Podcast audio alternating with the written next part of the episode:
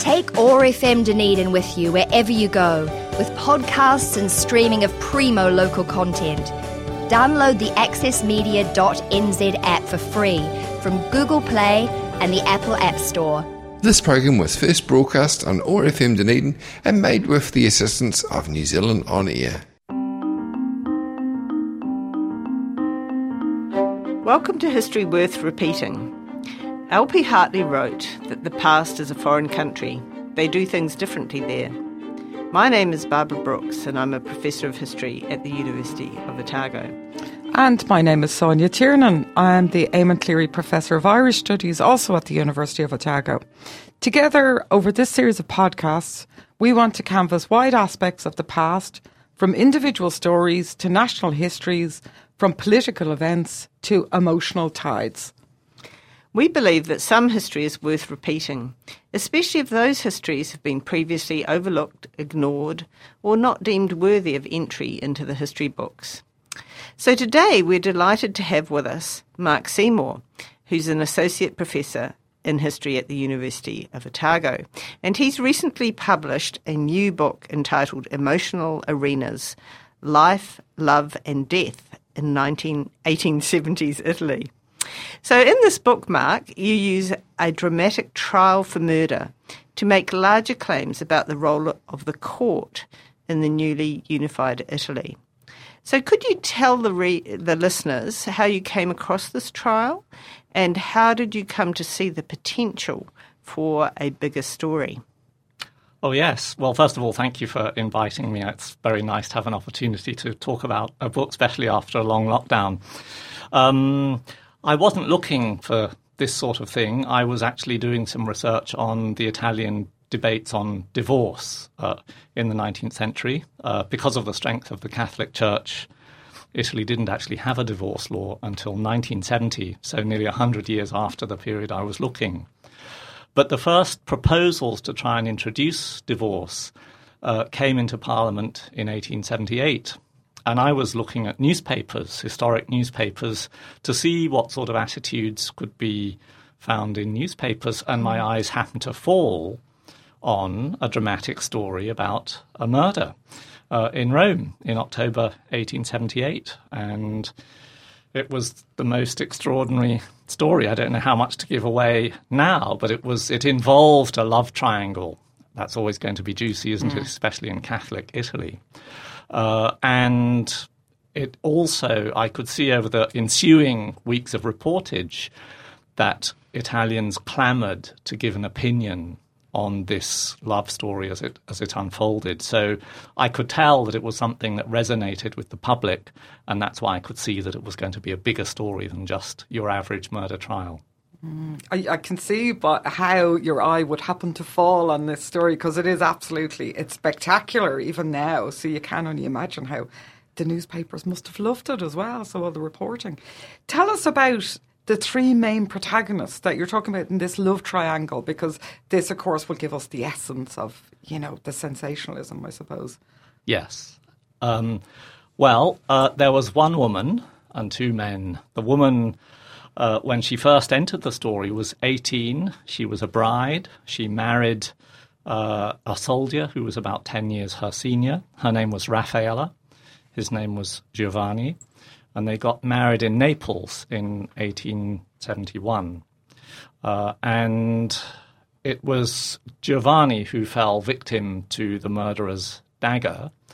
And that mm. murder, that murderer was Pietro Cardinali, the third member of the love triangle. Uh, he murdered Giovanni in order to get rid of uh, the husband and make way for his own marriage to Raffaella. Mm.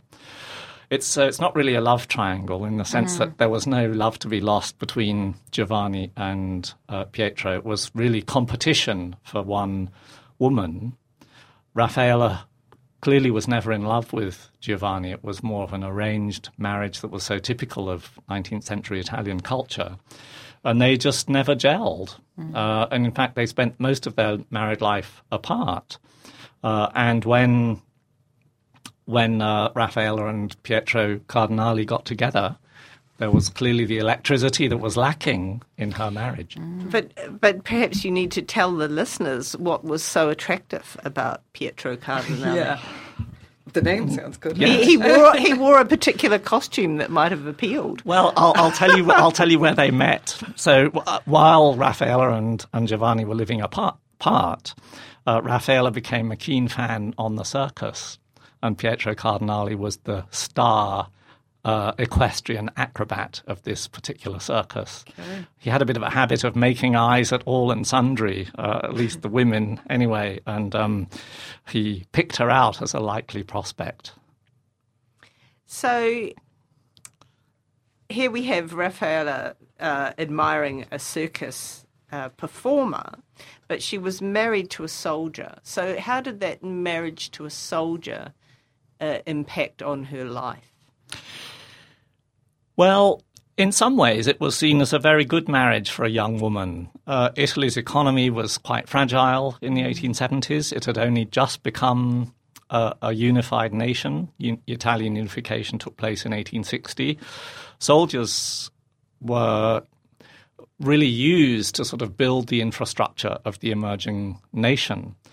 And that was a secure job at the time. So, you know, on for her parents, it was a great match because she had a, uh, she was married to uh, a husband with a secure job. So that was good, but there was no sparkle. And um, the other thing is that a soldier's life was arduous. Uh, Giovanni was stationed in all sorts of godforsaken parts of Italy. We think of it as very glamorous now. But in the 1870s, uh, hinterland, rural Italy was an incredibly tough place. So, this poor woman who came from an upper middle class background and was used to parties and salons and singing around the piano was a very, very lonely wife in effectively what to her was a foreign country, waiting for her husband to come home, and it was utter misery for her So she preferred the company of her family. she kept gravitating back from her marriage Uh, to her family. Um, so yes, she kept they kept drifting apart, and that was really understandable from today's perspective. But back then, it was really in, un, intolerable. Did her parents uh, were they happy that she would keep coming home? They were her mother, in particular, who plays a, a great role in the in the story. Uh, clearly, uh, was very protective of her. She um, and she, after a few years at least, uh, she actually seemed to prefer to have her daughter at home, even though it was highly unorthodox in marital terms, uh, than for her to be out in the Italian wilderness. And then along comes the circus.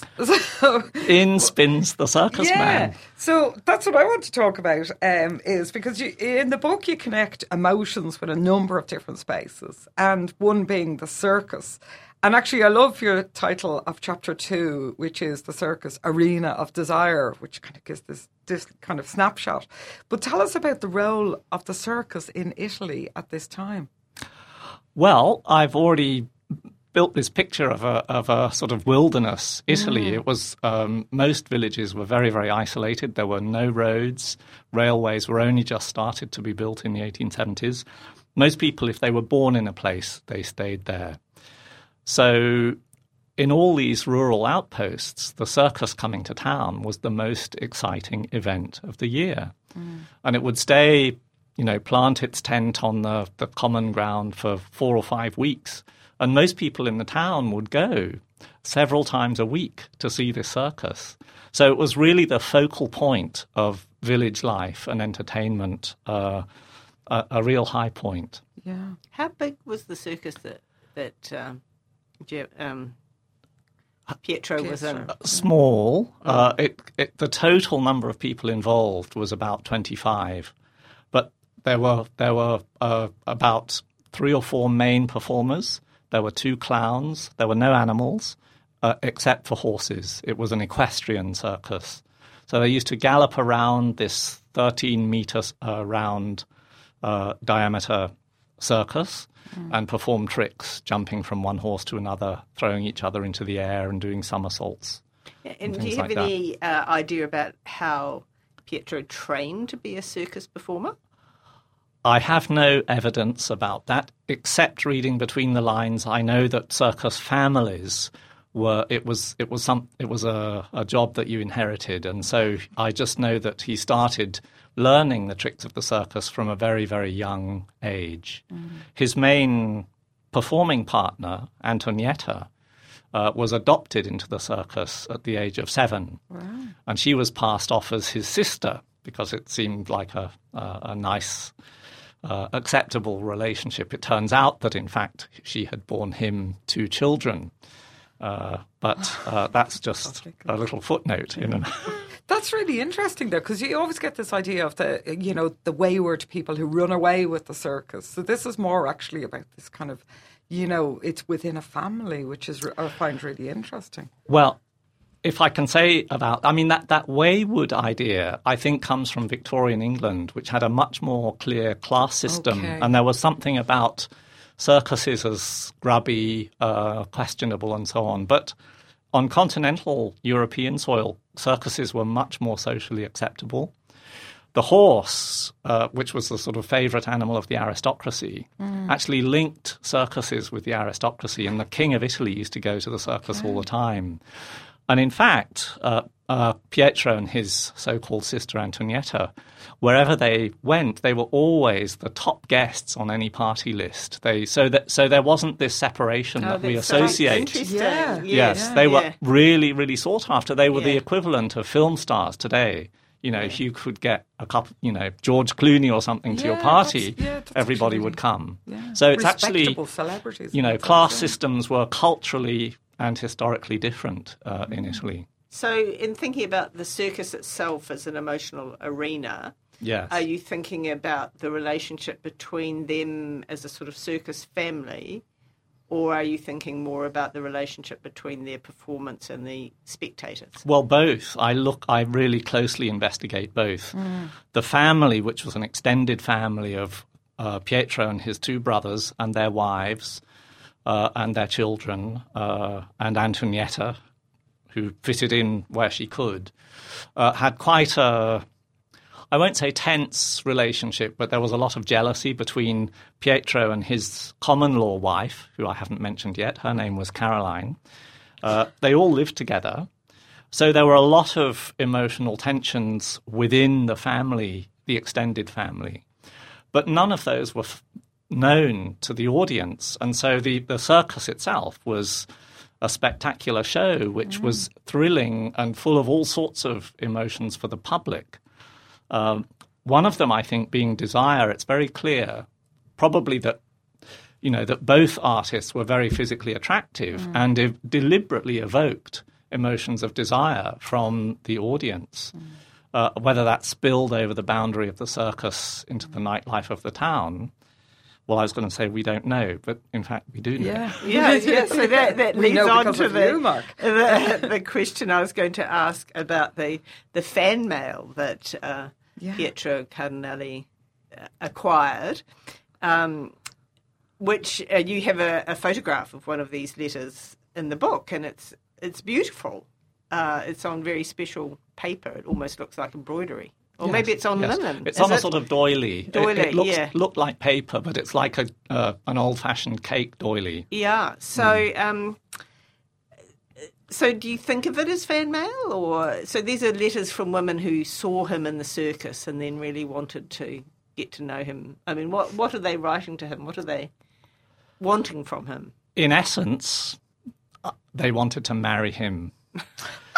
uh, that's what they said. That's how they framed their admiration for him. But I think they probably wanted to have sex with him, in fact. I mean, he was physically desirable. And for me, as a historian of Italy, this was really an extraordinary find because all the writing about Italian women was how cloistered they were Yeah. and how butter would not have melted in their mouth. Uh, and these letters, who are from anonymous admirers of Pietro, show just the opposite. Wow. Yeah, see, it kind of it's, it's making me wonder what was going on at this time in, in Holy Catholic Ireland as well. Yes, that's oh, right. I don't think You there was anything as circuses scandalous as circuses yeah, absolutely. Although there is something similar because there's playing like there's there's um, actors and show bands that travel around, Around. not so much circuses. Yeah. But it's all fascinating. The- The other issue that you talk about as well, and you've just mentioned the king going to um, the circus as well. W- While we're talking about things like the emotions evolved by the death of those close to us, we- you talk about in the book as well the effect that the death of Victor Emmanuel III, second, Second. second's death in January 1878, that this was a turning point in Italy. So, why was this? What was so changing about the environment initially based on, on the death? Um, well, as I said, Italy had only been made into a unified nation in 1860, 61 formally. Uh, Victor Emmanuel II was, I know it sounds silly, but he was actually the first king of United Italy. He'd already been Victor Emmanuel II of Piedmont. And when he was made king of Italy, he chose to keep his title of Victor Emmanuel II. Uh, and he moved to Rome very reluctantly. The popes had owned Rome or run Rome of, as their own domain for 800 years. And it was incredibly difficult for the new nation of Italy to stake its claim and give Rome a national rather than a Catholic identity. And there was always great worry that Italy would actually fall back into its constituent parts, six or seven different polities. The reason I look at Emmanuel's death as a turning point is because there was such an incredible national emotional outpouring after he died. Mm. Italy had its first ever state funeral for him. People came in droves on discounted trains from here, there, and everywhere. It, it became evident to most Italians that they were, in fact, a national community that they didn't ever really mm. think they were. And it was an emotional event and an emotional outpouring, which shows historians that this formal legal structure actually had an emotional uh, background as well. So perhaps in a way it's more a turning point for historians of Right. Italy than it is for Italy itself. But people were amazed. It was something a bit like COVID, you know. Yeah, it, I it was going to say some kind of tragedy or something Yes, that actually yes. unites everybody. it revealed all sorts of things which people just never really thought were the case. It, it made evident things that were previously invisible. Uh, and so it showed that, in fact, Italy really was uh, a united nation. Uh, very interesting to think about having to create a kind of counter space to the, the power of the church. Yes. So, um, tell us about the role that the court, which is uh, one of your central arenas, Yes. plays in that unification and, and, that, and that tangle with the church. Yes. Well, you know, the church's main emotional public space was the church or churches. Uh, and one of the key places that the state had were courts of law. It was one of the few places where the public could go and participate on a very regular basis in the liturgy, if you will, of state mechanisms, particularly women. Women were not in any way, uh, they didn't have the vote or anything, but they absolutely loved going to court. And in a way, I see the court as a, you know, it's a secular church in a way. It's about an ideolo- ideology. It has its own sort of em- emotional rhythms and formality and so on. And I found it a really interesting cousin of the church. But in my particular case, I think the court also was seen as a bit of a circus.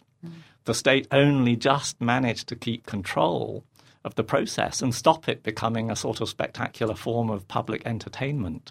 Mm. So there's a sort of spectrum from the church to the court to the circus, and I look at the relationships among those bases along that spectrum. Mm. Yeah, but it must have been very theatrical at the time because you even think about there's different outfits that different people involved in the court scene will wear, the judge, the you know, see you kind of think of it from that. And what about the courtrooms initially? Are they kind of set up in that nearly arena style as well, or? The thing that's most fascinating to me and actually gave me the idea is that the the state didn't have money to build courts in the Okay. 1870s. So what did it do? It sequestered churches. and it made courts out of churches. It used the the window dressing, as it were, and it just removed the crosses and made it into a secular space. Later on, Yeah. in the in the twentieth century, there were specially built courts, but back then they used whatever they could get. Is there any uh, resentment of that that you're aware of? by the by the church. Enormous resentment. No, no, no. But by the everyday, you know, people saying, "Oh, that's our our place to go." No, they. No. It was much more fun to go to a, a murder trial with witnesses like the clowns. They were finally found. The donkey trainer was invited to the court to translate jargon that they'd used to communicate with telegrams. Oh, yes. So tell us about that. Yes, they had their own secret code for Yeah, uh, well- arranging the murder. when Pietro went to Rome, uh, his murder victim wasn't there, uh, and he sent a series of telegrams in code to his sister, his alleged sister, Antonietta, uh, in a way that hid his tracks. And the authorities were really stumped by this code, and they had to get a, a professional donkey trainer to come and explain what the telegrams meant. And this man appeared in court, and the newspapers had a field day because apparently everyone asked how, how his best donkey was in terms of absolute, absolutely theatre. It was truly an amazing story. Um, so you in the early on in the book, you you describe the confessional as a kind of key way for us to think about the emotions. Um, I, you know, I thought that that really drew the reader into thinking about space, and then you go through a series of different spaces uh, to build your argument in the book. So, which which of these spaces did you find most intriguing? The court, uh, you know, the, the records about the court, the newspaper reports about the court are just fascinating. But really, what, what I was trying to investigate was the possibility that our emotions are subconsciously shaped by the public spaces where we find ourselves, and that we would express our emotions and possibly even feel our emotions differently according to the spaces. I think about going back to my primary school classroom, and I feel a sort of a Proustian memory of a slight anxiety and all sorts of things. Um, so I sort of built from that and explored the possibility that as spaces are changed by architects and designers and so on, or the state, so slowly uh, social and well, cultural habits really about the way emotions are felt and expressed can change as well. And I thought that this might give us some sort of concrete clues to trace the history of the emotions because it's very, very difficult to find evidence of those sorts of changes because n- emotions are so nebulous uh, and so rarely accurately committed to the sorts of records that historians use. So, so actually, in, in creating the the court, uh, we're nearly out of time. But uh, you know, it sort of fascinates me how how people would have to find a new emotional register. So you know, they might go to the circus and cheer the Yes. cheer the acrobat, but when they see him in court, they have to be Yes. Yeah. Well, but how did they know that? The- yeah. So how how did they? Well, the state, the state had to invigilate the emotional atmosphere of the court.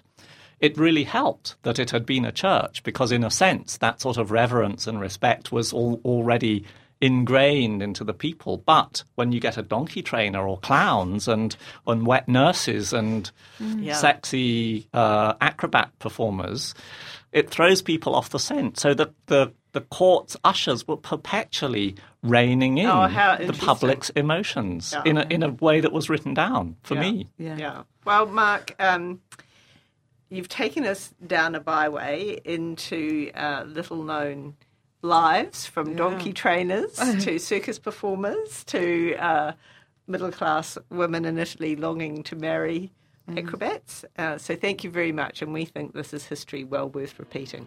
Except the murder. Thank you very, very much for, for having me. Thank you. Thanks, Mark.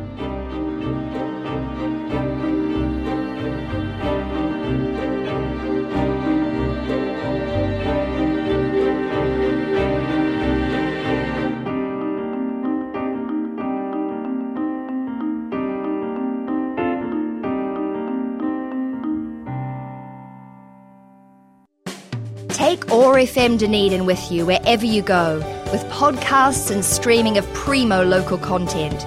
Download the accessmedia.nz app for free from Google Play and the Apple App Store. This program was first broadcast on OAR FM Dunedin and made with the assistance of New Zealand On Air.